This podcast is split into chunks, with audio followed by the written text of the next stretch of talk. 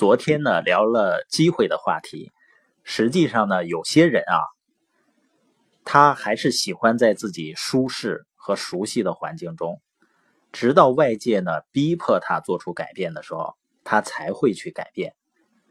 也有一部分人呢，他会主动的跳出来，去面对挑战。这部分人呢，他不会仅仅停留在自己的舒适区，因为他知道呢。这个世界是在变化的，而且变化很快。你的舒适区呢也在变化。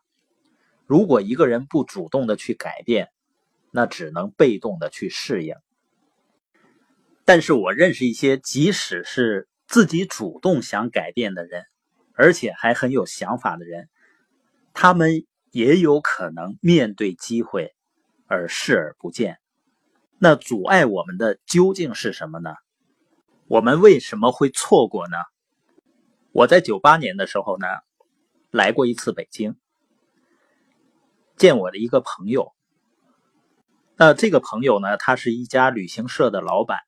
他跟我聊起来呢，他在达官营那儿，啊，应该是在二环附近，他买了好几套房子，每套房子当时呢，啊，他那个房子很大，啊，当时一百万的价格。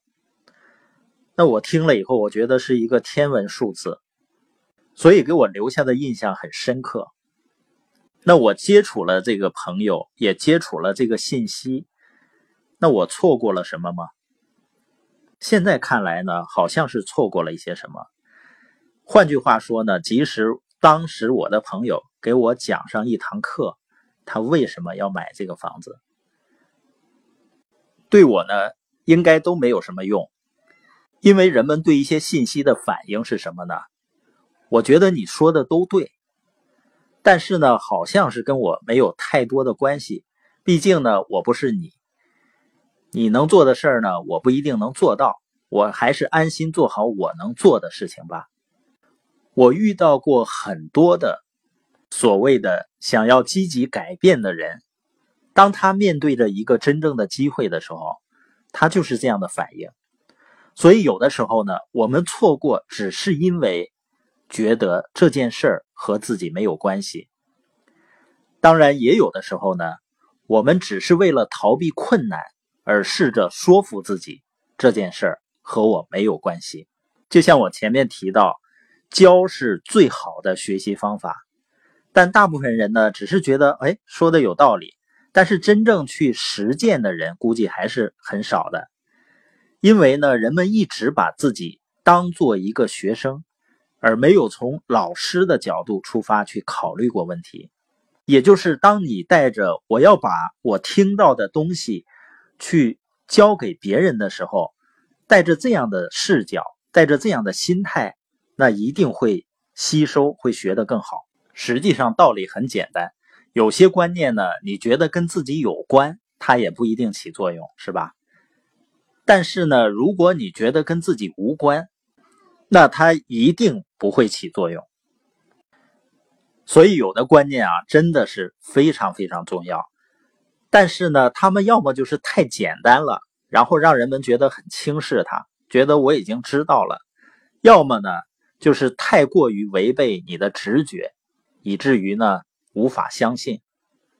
所以让人们错过的呢，就是觉得这个观念、这个理念。有道理，这个机会不错，但就是觉得呢，跟自己没什么关系，感觉没关系是一个错觉。因为如果我们主动的吸收这个观念，按照这个观念去做，那就事实上有关系了。所以很多人呢都是感觉和认为，你没有去做呢，不是因为自己真的做不好，只是你认为自己做不好。更准确的说呢，就是有些人认为自己永远也做不好。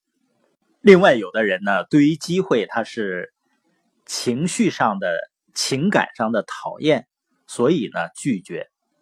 比如说，最典型的在学校的学生，他因为讨厌某个老师呢，进而呢就会讨厌这个老师教的那个课，然后呢就没有掌握好那门课程。那一件事情。他对你有没有帮助，并不取决于你是不是喜欢他。比如你讨厌英语老师，或者讨厌英语，并不会影响到英语跟你产生的联系。假如你要经常出国，如果英语掌握不好，那交流起来呢就不是很方便。不管你喜不喜欢，而且呢，我们的很多好恶啊，或者评判标准对一件事情，都是来自于我们的输入，而输入呢，并不一定是百分之百准确的。你比如八十年代的时候，人们对做生意都是非常反感的，这是来自于之前的。啊，越穷越光荣的输入，或者是呢，认为那是资本主义那一套，而人们对拥有铁饭碗感觉到无比的光荣，所以那个时候你跟他谈一个做生意的机会，他可能会骂死你。所以这个社会啊，这个时代总是不断的旧的机会消失，新的机会产生，只有先知先觉的人。才能够把握机会，然后走向成功。而那些抱着陈旧观念不变的人，会注定被这个时代所淘汰。所以，我们也只有不断的升级我们大脑的操作系统，与时代同步，我们才有可能把握住机会。